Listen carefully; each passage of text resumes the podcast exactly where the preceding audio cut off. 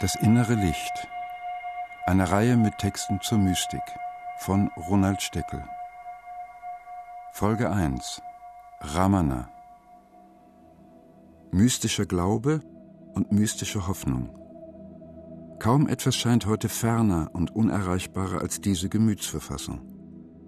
Die gegenwärtige Menschheit findet sich in einer Krise, die alles übersteigt, was wir bisher gekannt haben. Vor unseren Augen entvölkert sich die Biosphäre. Landschaften, Kulturen, Seelen und Künste sterben und veröden. Und der unablässig brutale und immer gierige Angriff unserer Zivilisation auf das Leben ruft furchterregende Reaktionen hervor. Was soll uns in dieser Lage die Mystik? Und worum geht es dabei überhaupt?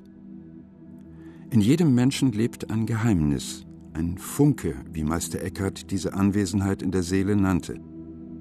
Sich dessen bewusst zu werden, ist eine der Aufgaben der Menschen dieser Zeit. Es geht um innere Erfahrungen. Es geht um Steigerungen der Bewusstheit. Es geht um die Unendlichkeit der menschlichen Seele, ihrer möglichen Höhe und Tiefe. Von Zeugnissen dieser Art erzählt die Reihe mit Texten zur Mystik.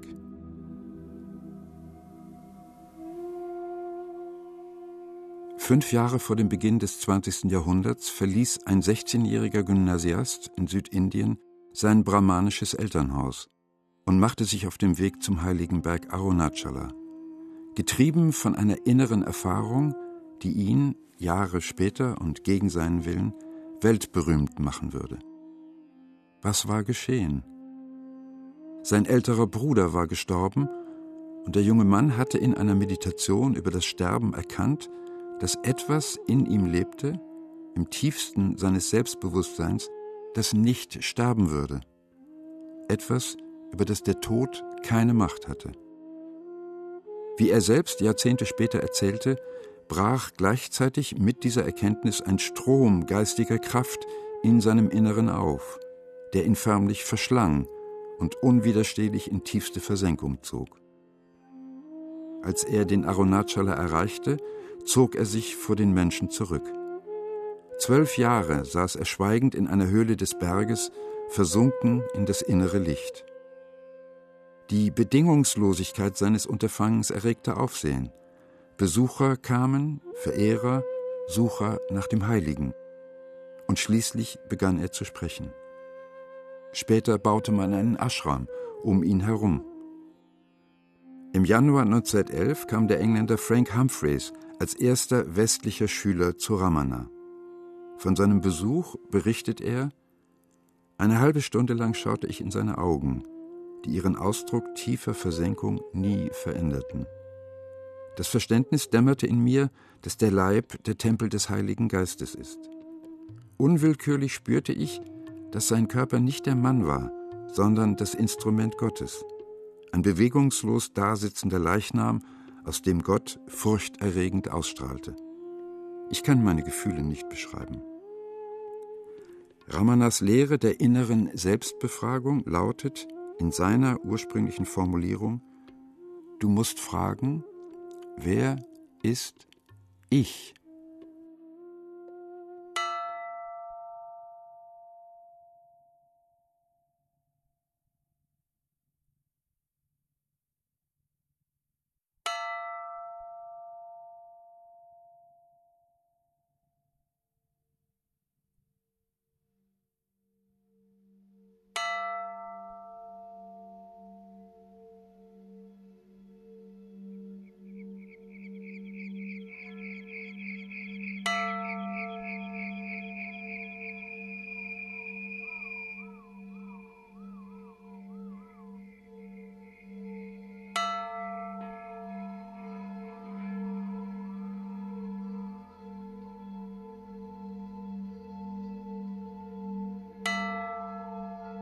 Ich heiße Venkataraman. Ich bin der Sohn eines Brahmanen. Mein Körper wurde am 30. Dezember 1879 in der südindischen Stadt Tiruchusi geboren und ist am 14. April 1950 in Tiruvannamalai gestorben. am Fuße des Berges Arunachala.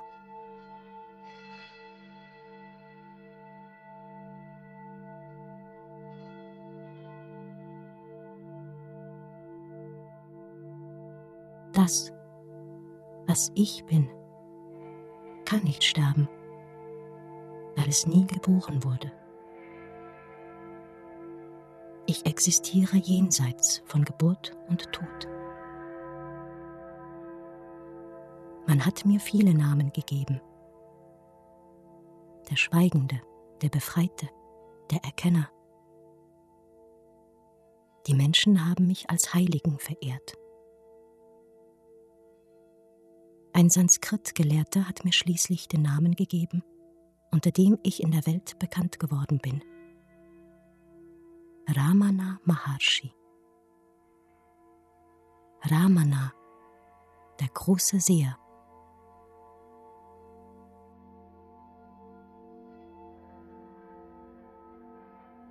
Ich bin das todlose Selbst. Ich bin Sein. Bewusstsein, Seligkeit. Ich bin Ramana.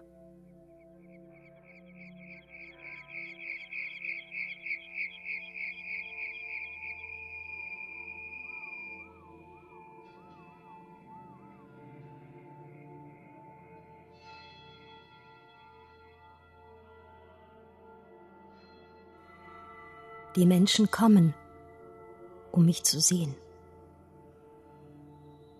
Sie kommen, um in meiner Nähe zu sein. Viele kommen von weit her.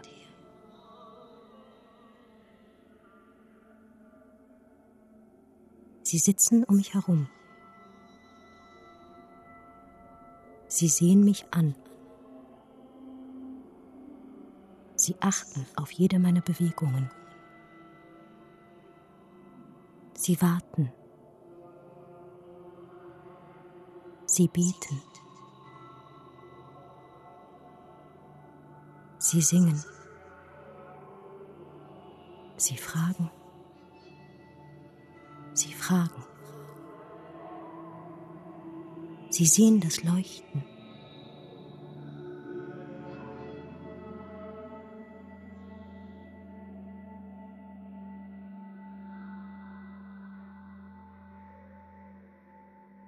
Als ich 16 Jahre alt war, kam ein älterer Verwandter meines Vaters von einer Wallfahrt zurück. Ich fragte ihn, woher er käme, und er sagte, vom Arunachala, den sie Berg Morgenrot nennen. Arunachala. Das war ein Wort, das ich seit meiner Kindheit kannte aber ich wusste nicht, dass es ein Ort war, den es in Wirklichkeit gibt.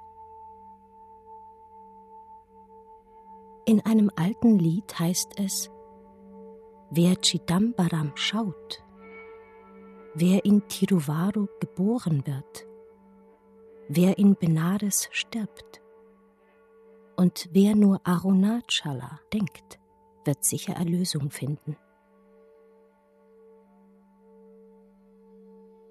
Wenige Monate später, als ich die Welt, in der ich gelebt hatte, für immer hinter mir ließ, war es der Arunachala, der mich zog. Der mich zog, bis ich mich auf den Weg zu ihm machte.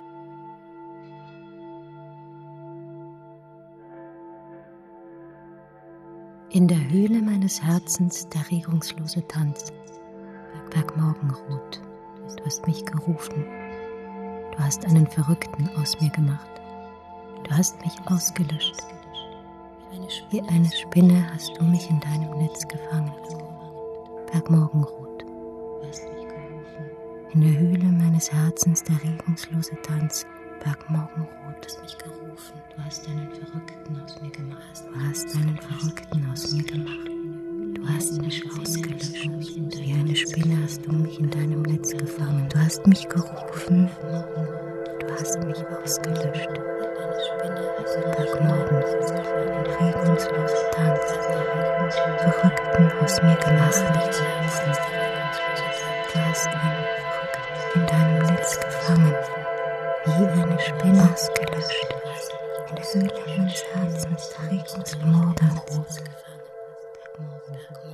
mich gerufen, O Arunachala.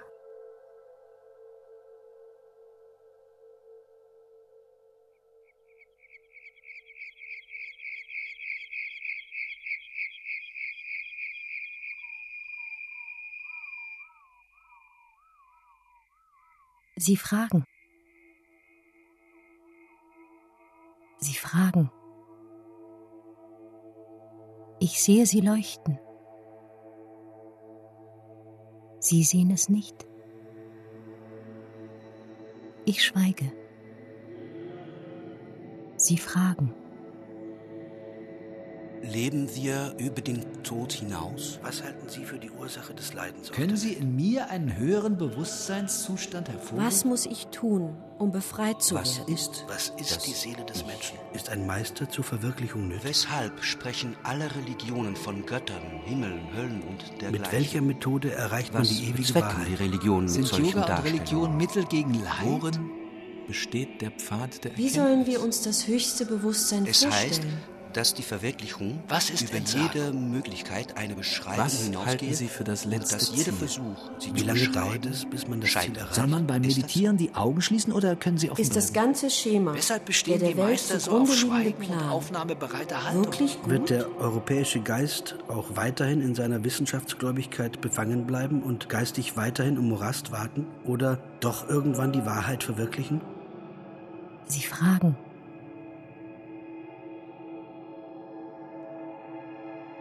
Sie fragen.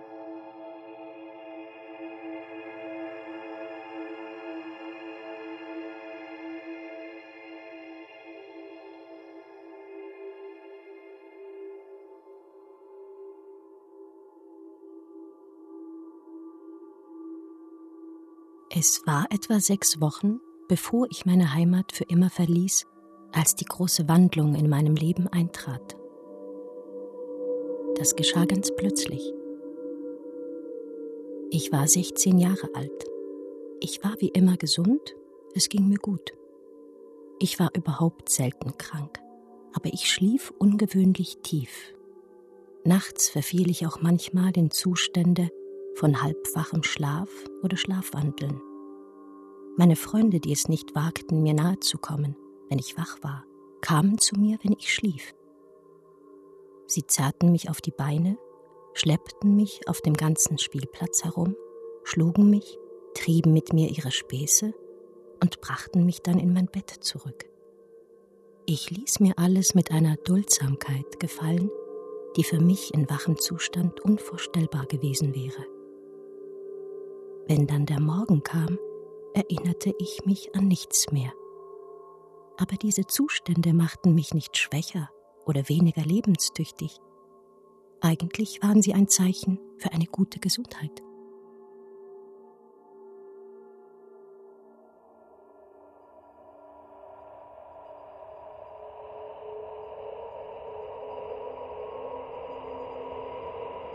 An dem Tag, der alles veränderte, saß ich allein im ersten Stock im Haus meines Onkels in Madurai, in das mein älterer Bruder und ich nach dem Tod unseres Vaters gezogen waren und lernte Englisch für die American Mission High School. Ich saß allein da. Es ging mir gut. Ich fühlte mich wirklich nicht schlecht. Da überfiel mich je und unmissverständlich der Schrecken des Todes. Ich fühlte, dass ich sterben müsse. Es war keine körperliche Empfindung. Ich konnte es mir überhaupt nicht erklären, warum ich das fühlte, aber ich bemühte mich auch gar nicht herauszufinden, ob meine Angst begründet war. Ich fühlte einfach nur, jetzt sterbe ich und überlegte, was ich tun solle. Aber ich dachte nicht daran, einen Arzt oder jemanden aus der Familie oder einen Freund zu rufen. Ich fühlte, das Problem muss ich selber lösen, hier und jetzt, auf der Stelle. Dieser Schock der Todesangst trieb mein Bewusstsein sofort nach innen. Ich sagte innerlich zu mir selbst, ohne einen Laut zu sprechen, Jetzt ist der Tod da. Was bedeutet das? Was ist es, das stirbt? Dieser Körper hier stirbt. Dann fing ich an, unwillkürlich, ohne zu überlegen, meine Sterbeszene zu spielen. Ich streckte meine Glieder aus und hielt sie steif, als hätte die Todesstarre eingesetzt. Ich spielte eine Leiche, um eine weitere Untersuchung möglichst realistisch zu machen. Ich hielt den Atem an, schloss den Mund und hielt die Lippen fest aufeinander gepresst, damit mir kein Ton entweichen konnte. Nicht das Wort Ich und kein anderer Laut. Nun gut, sagte ich dann zu mir, dieser Körper ist tot. Steif wie er ist, werden sie ihn zur Leichenstätte tragen, dort wird er verbrannt und wird zu Asche. Aber wenn er tot ist, bin dann ich tot? Ist dieser Körper ich? Dieser Körper ist stumm und unbeweglich, aber ganz losgelöst von ihm fühle ich die Kraft meines Wesens, sogar die Stimme, den Klang des Wortes Ich in mir. Also bin ich ein Geistiges, ein Wesen, das über den Körper hinausgeht. Der Körper stirbt, er ist Materie, aber der Geist, das Ich, das ihn transzendiert, kann vom Tod nicht berührt werden. Ich bin also unsterblicher, todloser Geist. Aber das war kein Denken, es stürzte wie ein Blitz als lebendige Wahrheit auf mich ein. Ich erkannte es sofort, unmittelbar, unmissverständlich. Ich war ein höchstes Wirkliches, das einzig Wirkliche in diesem Zustand. Und die gesamte bewusste Aktivität, die mit meinem Körper verbunden war, war darauf versammelt. Von diesem Augenblick an blieb dieses Ich oder mein Selbst, wie ich es nenne, mit machtvoller Anziehungskraft im Brennpunkt meines Bewusstseins. Die Todesangst war ein für allemal verschwunden.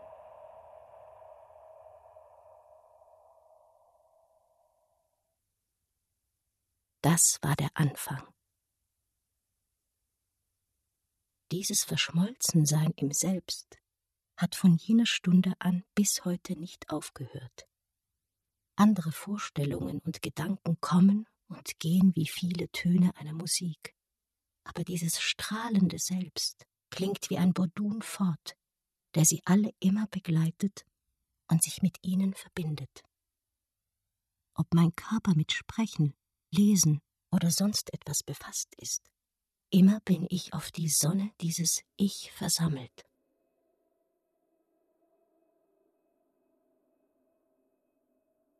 Vor dieser Erfahrung hatte ich kein klares Empfinden meines innersten Ich. Ich wusste nichts von ihm, geschweige denn von einer Bewusstseinsform, die es möglich macht, dauernd darin zu verweilen. Die Folgen dieses Erwachens, wenn ich es so nennen will, wurden bald sichtbar. Eigentlich ging von da ab mit meinem Leben alles schief. Zunächst verlor ich den letzten Rest von Interesse, den ich noch an Freunden und der Familie, an meinem Lernen und all dem hatte.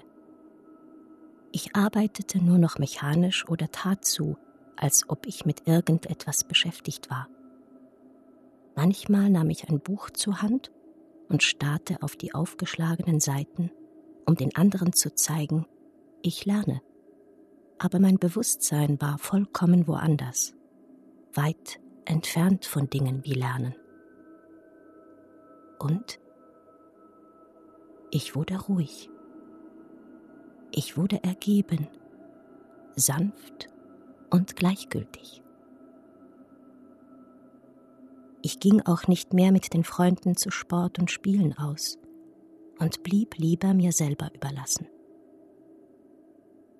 Ich saß viel für mich allein, in der Haltung, die sich zum Meditieren eignet, schloss die Augen und verlor mich in die alles in sich aufsaugende Sammlung auf mich selbst, auf das Strahlen, das Strömen und die bannende Macht, die mein innerstes Leben ausmachte. Daran hielt ich fest, obwohl mich mein älterer Bruder ständig verhöhnte und mich spöttisch einen Erleuchteten oder höchsten aller Yogi nannte und immer sagte, ich solle mich in den Dschungel zurückziehen, wie die heiligen Seher der Vorzeit.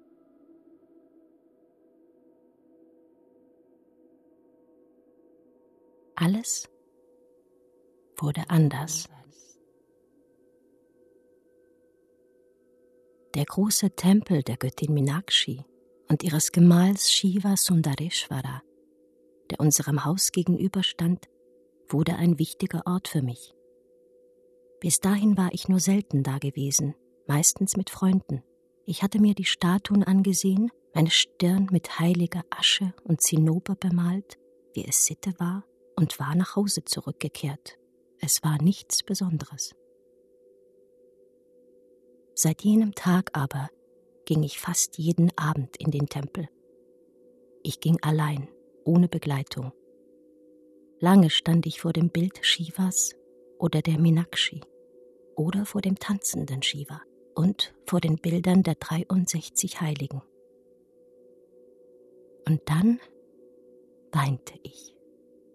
Ströme von Kraft, von Rührung, von Ergriffenheit fluteten durch mich. Mein Bewusstsein hatte den Halt, den es bislang am Körper gehabt hatte, losgelassen, seit es die Vorstellung verloren hatte, ich bin der Körper. Oder der Körper ist mein Selbst und mein Wesen. Aber ich brauchte einen neuen Halt. Darum ging ich in den Tempel, immer wieder. Und meine Seele floss in Strömen über. Dies war, so sehe ich es heute, das Spiel des höchsten Wesens mit meiner Seele. Ich stand vor dem Herrn des Alls und allen Schicksals, dem Allwissenden, Allgegenwärtigen und betete, dass meine Hingabe stark und so beständig würde wie die Hingabe der 63 Heiligen. Meistens betete ich nicht einmal, sondern saß nur da und ließ die Tiefe in mir strömen und überströmen, hinaus in die Tiefe außer mir. Tränen waren das äußere Zeichen dieses Überströmens der Seele. Sie waren kein Schmerz, sie waren keine Freude.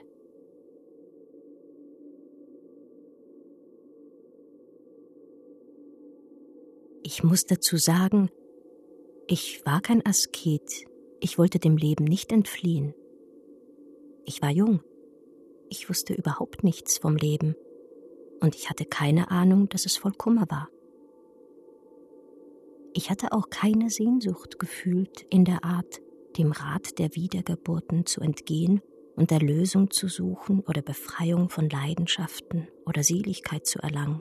Ich hatte auch nichts von Brahman gehört, dem überpersönlich gestaltlos göttlichen Einen, das als einzig Wirkliches hinter allen Erscheinungen steht.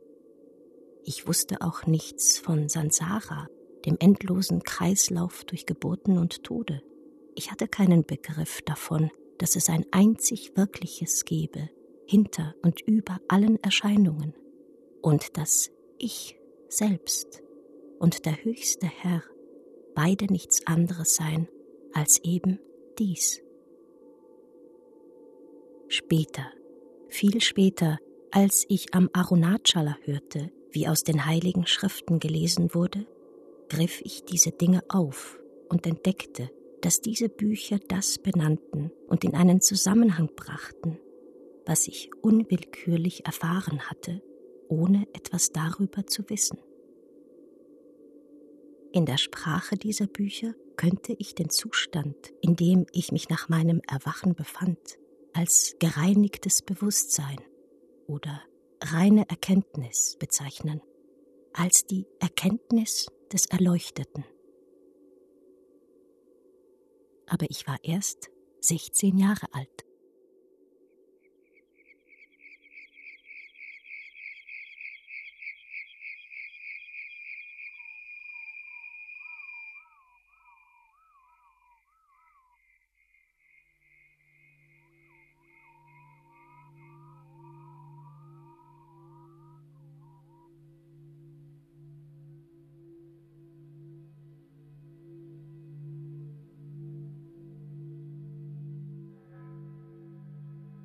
Wachsende Selbstversunkenheit wurde zum Ärgernis.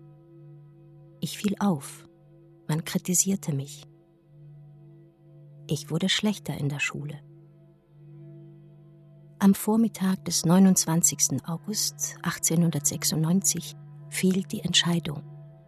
Ich saß zu Hause über einer Strafarbeit. Ich musste eine Lektion aus der englischen Grammatik dreimal abschreiben. Zweimal schrieb ich, dann ging es nicht mehr weiter. Ich legte das Heft weg, setzte mich in Meditationshaltung auf und versank in die Tiefe. Mein Bruder, der mit mir im Zimmer arbeitete, sagte ärgerlich, Weshalb soll einer so ein Leben haben, wenn er sich so benimmt wie du? Er hatte recht. Weshalb? Was sollte die Schule? Was bedeutete meine Familie? Was sollte dieses Gymnasiastenleben? Was hatte ich mit all dem zu tun? Ich fühlte das strömende Licht in mir. Und dann sah ich, was zu tun war. Ich musste fort. Fort von diesem Leben, das nicht mehr meines war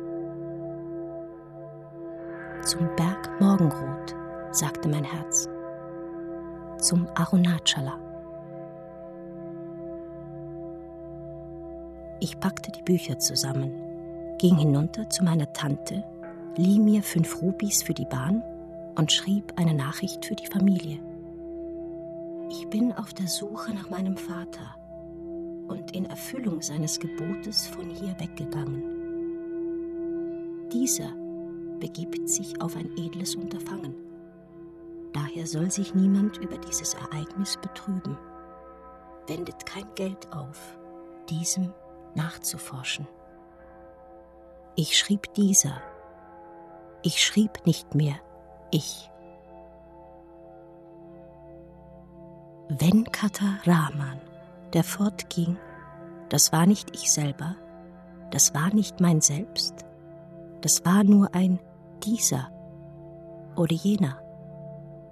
Ein Leib, ein Ding, ein Klotz, ein Nichts, eine Hülle. Über diesem Leuchten. Wie ein Körnchen war ich, das von einer gewaltigen Flut weggeschwemmt wurde.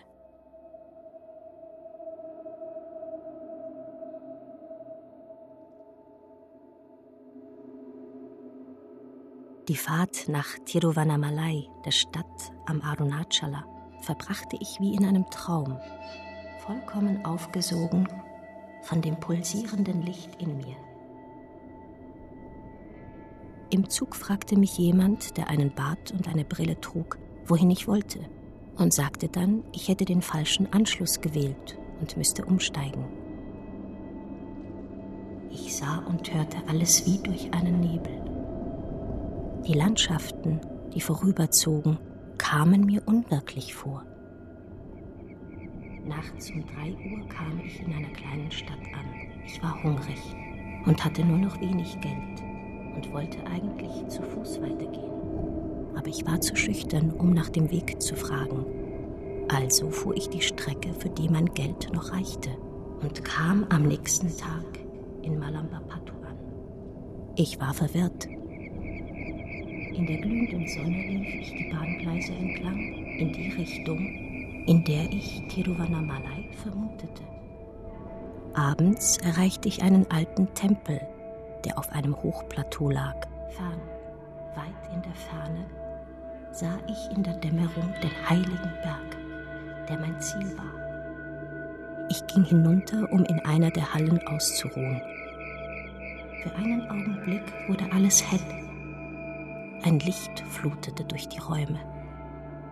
Ich sah nach, woher es käme, dann verschwand es. Ich versank in die strudelnde Tiefe der Sonne in mir. Ich bat um Essen. Man sagte mir, ich solle zu einem anderen Tempel gehen, jenseits des Flusses. Ich war sehr müde. Ich schlief neben der Straße. Eine Frau gab mir zu essen. Dann verkaufte ich meine Ohrringe an ihren Mann für die Fahrkarte nach Tiruvannamalai. Was von dem Geld übrig blieb, warf ich fort. Seit diesem Tag sind meine Hände nicht mehr mit Geld in Berührung gekommen.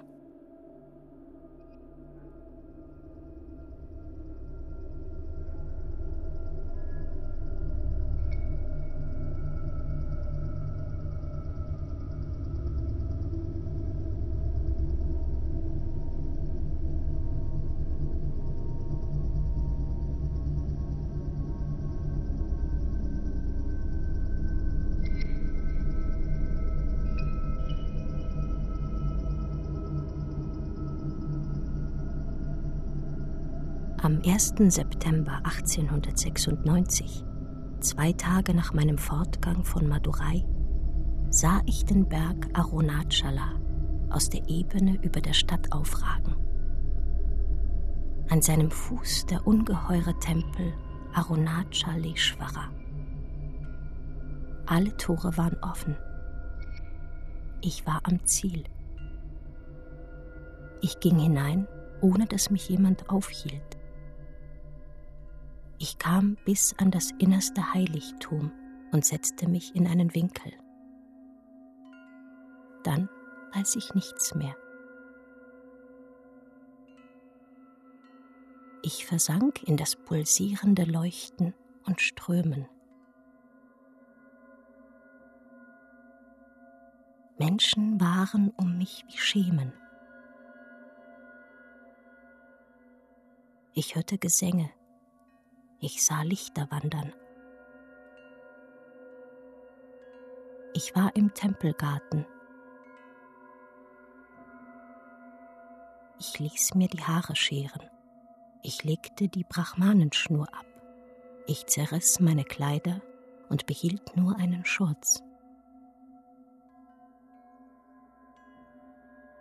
Tage und Nächte zogen vorüber wie helle und dunkle Schatten. Ich saß in der Halle der tausend Säulen. Manchmal war jemand da und gab mir zu essen. Manchmal wurde ich nachts im Tempel eingeschlossen. Manchmal, wenn ich die Augen öffnete, standen Menschen um mich herum. Als ich wochenlang unter einem der Bäume im Tempelgarten saß, kamen Kinder aus dem Dorf und warfen mit Steinen nach mir, und ich zog mich in einen unbewohnten Keller des Tempels zurück, in dem ein verlassener Shiva-Lingam stand. Ich war verschlungen und versunken in das Licht.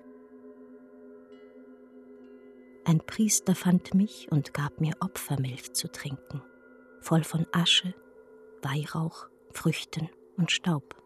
Ich trank sie ohne Widerstreben. Monate vergingen. Irgendwann waren meine Schenkel wund und blutig und voller Eiter von den Bissen der Insekten, die in dem feuchten Keller lebten.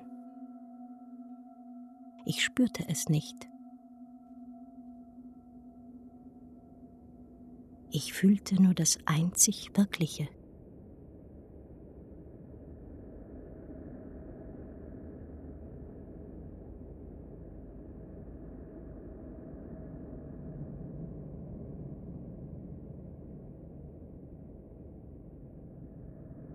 Die Menschen ließen mich nicht in Ruhe.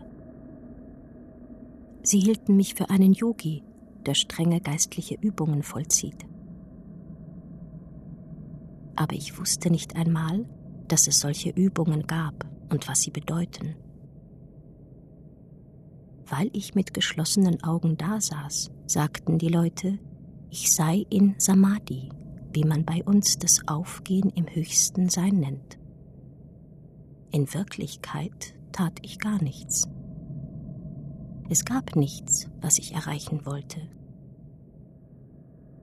Etwas, das größer war als ich, hatte mich erreicht und ich war völlig in seiner Hand. Ich hörte die Leute sagen, er sitzt da wie ein Verrückter. Das amüsierte mich, und ich dachte, wie gut es wäre, wenn alle Menschen von dieser Art von Verrücktheit überfallen würden.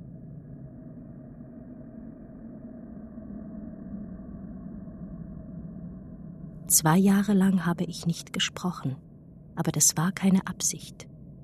Ich hatte kein Schweigegelübde abgelegt. Es gab einfach nichts zu sagen. Dann bekam ich einen Begleiter, der sah, wie es um mich stand und der sich um mich kümmerte. Er hieß Udanti Nayinar. Er ließ mich in Ruhe. Er wollte nichts von mir. Aber er gab mir zu essen und zu trinken und scheuchte die Menschen fort, die sich Tag für Tag um mich versammelten. Er bewachte mich.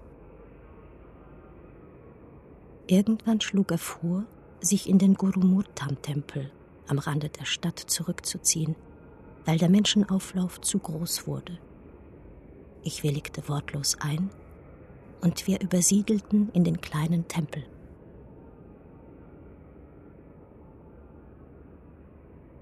Aber die Ruhe dauerte nicht lange. Immer mehr Menschen kamen, um mich zu sehen. Sie führten sich auf, als sei ich ein Heiliger. Sie legten Opfergaben zu meinen Füßen. Sie überschütteten mich mit Lobsprüchen. Sie wollten, dass ich sie und ihre Kinder segnete und ihre Wünsche erfüllte. Schließlich baute Odandi einen Bambuszaun um mich herum, um mich zu schützen. Odandi blieb bei mir. Manchmal las er mir in Sanskrit aus den heiligen Schriften vor. Wahrscheinlich hoffte er, ich würde ihm Unterweisung geben, wie ein Guru es tut. Aber ich schwieg. Und er ließ mich in Ruhe und wagte es nicht, mich anzusprechen. Ich war versunken in das Licht in mir. Wie ein Elefant war das Selbst in die Hütte meines Körpers eingebrochen.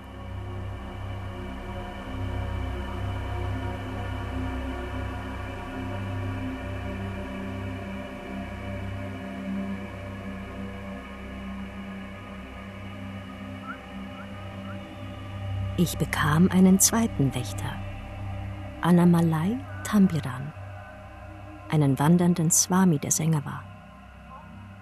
Er war ganz wild darauf, mich wie einen Guru zu behandeln und kam eines Tages mit Blumen, Öl, Sandelpaste und Weihrauch zum Tempel und traf Vorbereitungen, mir das alles über den Kopf zu schütten, um dem lebenden Gott zu huldigen, den er in mir sah. Ich konnte es gerade noch verhindern. Mit einem Stück Kohle schrieb ich an den Felsen, dies ist alles, was dieser braucht. Und als Tambiran mir Essen geben wollte, deutete ich erst auf die Worte, dann auf das Essen als dies und auf mich selber als dieser. Das half. Er ließ ab. Aber zum ersten Mal wusste man nun, dass der schweigende Swami, wie ich genannt wurde, lesen und schreiben konnte. Wenig später war ein älterer Mann, ein Beamter unter den Menschen, die sich jeden Tag um mich versammelten. Er wollte unbedingt meinen Namen wissen und woher ich kam. Ich antwortete nicht. aber er gab keine Ruhe und bedrängte mich derart, dass ich ihm schließlich die Worte Venkataraman und Tiruhusi auf ein Papier schrieb. Das war die erste Spur, die zurück zu meinem früheren Leben führte. Ich war kein namenloser Unbekannter mehr. Die Welt, die ich verlassen hatte, wuchs wieder wie ein Urwald um mich herum. Ich sah den Bambuszaun an, den Udandi und Tambiran um mich errichtet hatten, und wusste, dass ich ein Gefangener des Selbst geworden war. Ich hatte keine Macht mehr über mein Schicksal.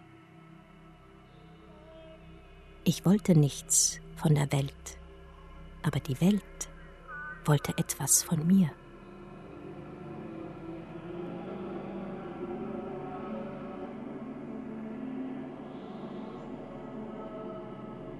Die meiste Zeit, die ich im großen Tempel und in Gurumurtam verbrachte, war ich ohne Körperbewusstsein.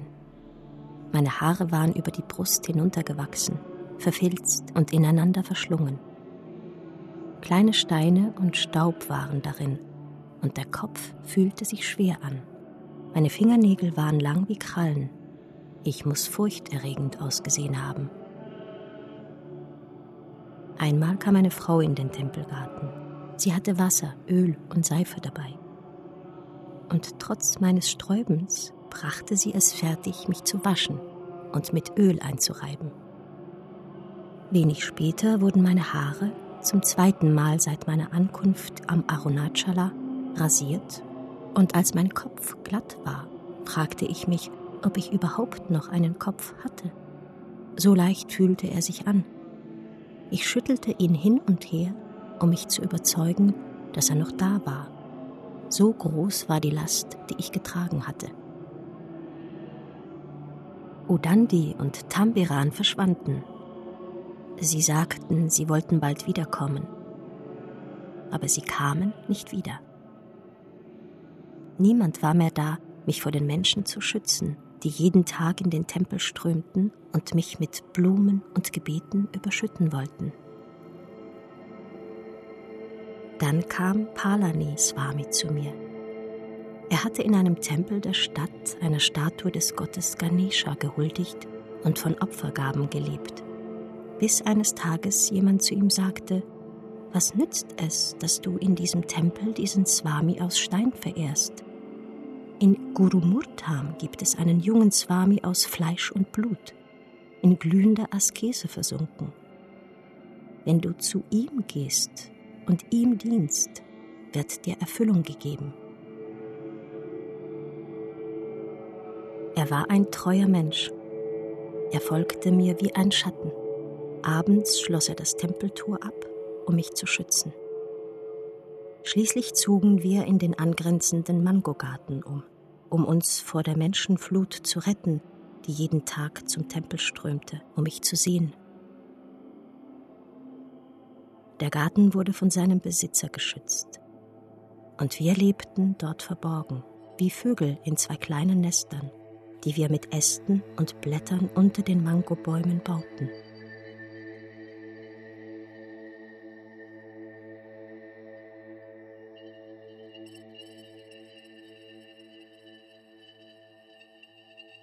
Dann brachte Palani Swami aus der Stadt heilige Texte in tamilischer Sprache mit das Vedanta und das Vivekachudamani des Shankara und las sie mir vor.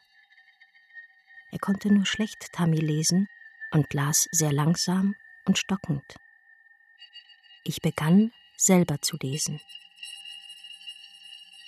Ich verstand alles. Was dort geschrieben war, erlebte ich am eigenen Leibe. Es war von nichts anderem die Rede als von dem, was in dem oberen Zimmer im Haus meines Onkels geschehen war, als wenn Kataraman gestorben und das andere in ihm auferstanden war. Das einzig Wirkliche.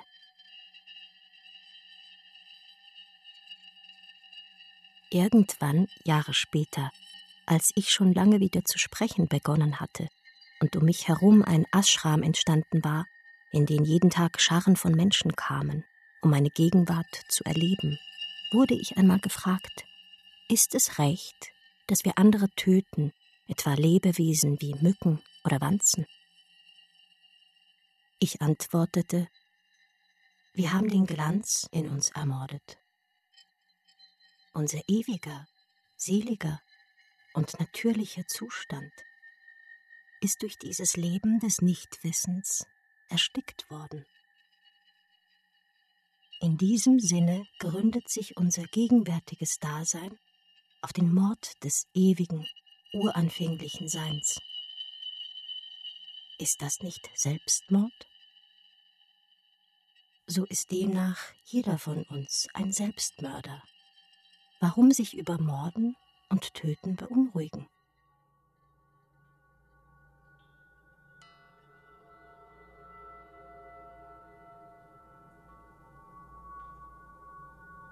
Zwei Jahre nach meiner Ankunft am Arunachala erfuhr meine Familie, wo ich war und was aus mir geworden war. Mein Onkel kam, um mich zurückzuholen, aber er musste unverrichteter Dinge wieder gehen, weil ich auf nichts, was er sagte, reagierte. Ein Vierteljahr später stand meine Mutter Alagamal vor mir. Ich lag auf einem Felsen unweit des Shiva-Tempels der sich auf einem der Ausläufer des Berges befindet. Ich muss schrecklich ausgesehen haben. Sie erschrak, als sie mich sah. Sie beschwor mich zurückzukommen. Sie flehte. Sie weinte. Sie gab keine Ruhe. Einer aus der Menge, die sich um mich versammelt hatte, sagte schließlich Deine Mutter ist verzweifelt. Warum antwortet der Swami nicht? Warum sagt der Swami nicht wenigstens Ja oder Nein? Der Swami braucht sein Schweigen nicht zu brechen. Hier sind Papier und Stift. Er kann doch wenigstens aufschreiben, was er zu sagen hat. Ich schrieb.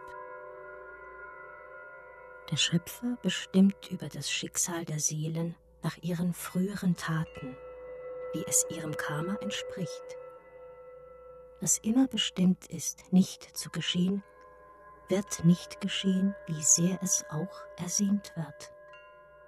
Was bestimmt ist zu geschehen, wird geschehen, wie sehr man es auch zu verhindern sucht. Das ist gewiss. Deshalb ist es das Beste, zu schweigen. Weinend und voll Kummer fuhr die Mutter nach Madurai zurück aber ich hatte die Wahrheit geschrieben.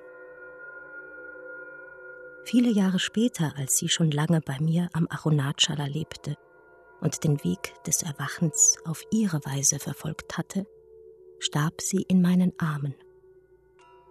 Und ich fühlte, wie ihre Seele im Augenblick des Sterbens von der Sonne des Selbst verschlungen wurde und sie die Befreiung erlangte.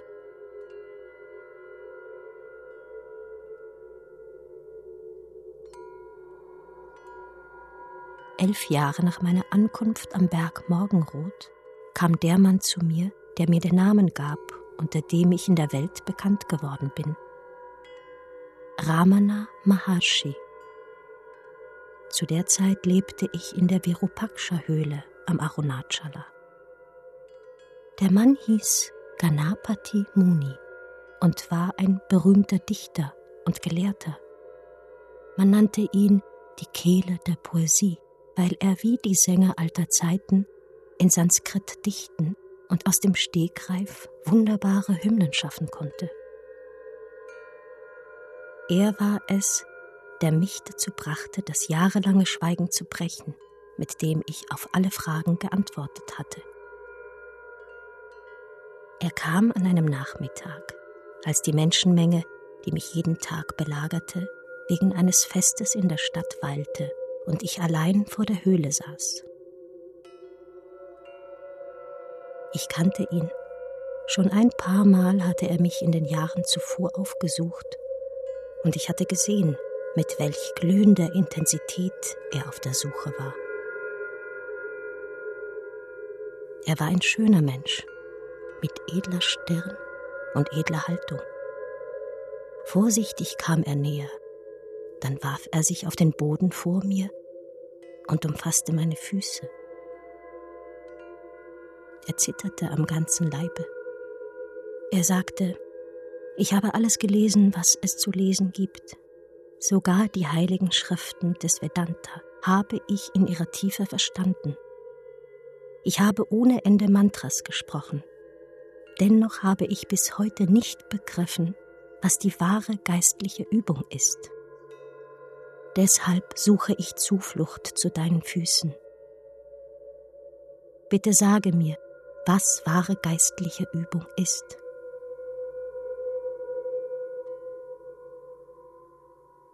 Ich schaute ihn lange an und schwieg. Dann begann das Selbst in mir zu sprechen. Ich hörte mich sagen, wenn man beobachtet, wo die Vorstellung des Ich ihren Ursprung nimmt, wird das Bewusstsein von diesem Ursprung aufgesogen. Mitten in der Höhle des Herzens leuchtet allein Brahman, das höchste Wesen. Es strahlt dort als Atman, das Selbst, und wird unmittelbar als Ich, Ich erfahren.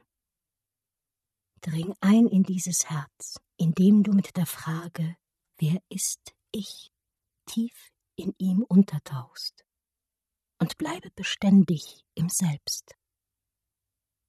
Das ist die königliche Schlacht der wahren geistlichen Übung.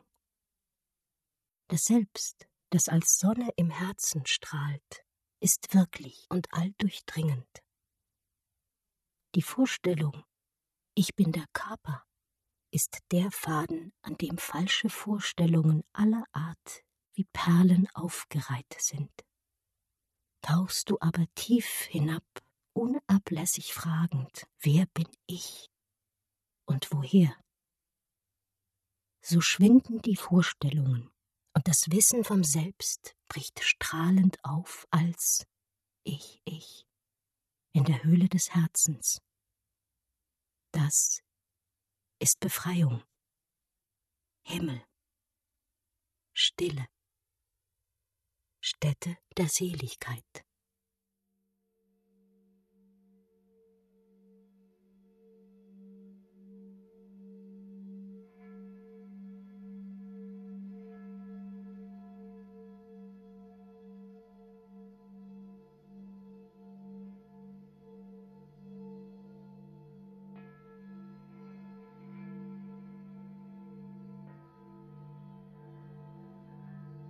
Die Zeit des Schweigens war zu Ende. Das Selbst wirkte wie ein Magnet. Im Laufe der Jahre kamen Menschen aus allen Teilen der Erde, um mich zu sehen, um in meiner Nähe zu sein, um mir Fragen zu stellen. Sie waren wie Nachtfalter, und ich war das Licht. Wenn jemand mich etwas fragte, sprach das selbst, ohne dass ich nachzudenken hatte. Manchmal sprach es nicht und ich schwieg. Man begann meine Antworten aufzuzeichnen.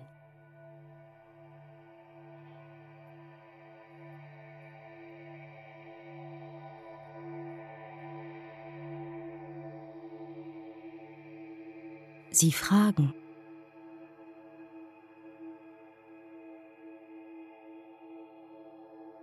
Sie fragen. Viele, die hierher kommen, forschen nicht in sich selbst. Sie wollen stattdessen wissen. Ihre Fragen haben kein Ende. Ich sehe sie leuchten. Sie sehen es nicht. Sie fragen. Wird der Körper im Samadhi heiß oder kalt? Wie wird man die Unruhe des Bewusstseins Wenn los? wir immer eins mit dem Sein sind, Warum sind wir dessen nicht bewusst? Wie kann man die Menschen spirituell fördern? Was haben wir für Hilfen zur Verwirklichung? Gibt es nicht zwei Methoden, um die Quelle des Ich aufzuspüren? Wie soll ich Gott verwirklichen? Sie sagen, das Selbst und das Christusbewusstsein seien Wie identisch. kann man die Angst Heißt das, dass wir überwinden? Abendländer auf unseren eigenen Wegen zum Ziel gelangen können? Weshalb lässt Gott Leiden in der Welt zu? Weshalb ist die Schöpfung so leidvoll und böse?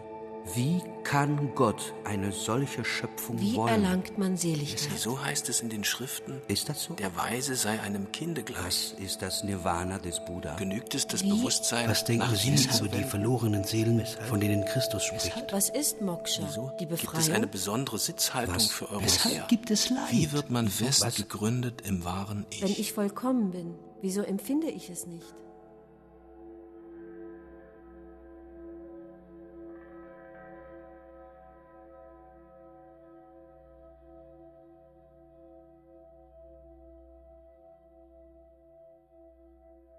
Es gibt kein größeres Mysterium als dieses, dass wir, die wir die wahre Wirklichkeit sind, uns nach Befreiung sehnen. Wir bilden uns ein, dass es etwas gebe, das unsere Wirklichkeit vor uns verbirgt, und dass dies zerstört werden müsse, bevor wir die Wirklichkeit gewinnen können. Das ist geradezu lächerlich. Und es wird ein Tag heraufdämmern, an dem diejenigen, die auf der Suche nach Befreiung zu mir kommen, über ihre vergangenen Mühen lachen werden. Aber das, was an jenem Tag dieses Lachens da sein wird, das ist jetzt und hier bereits gegenwärtig. Ist das nicht das Wunder aller Wunder?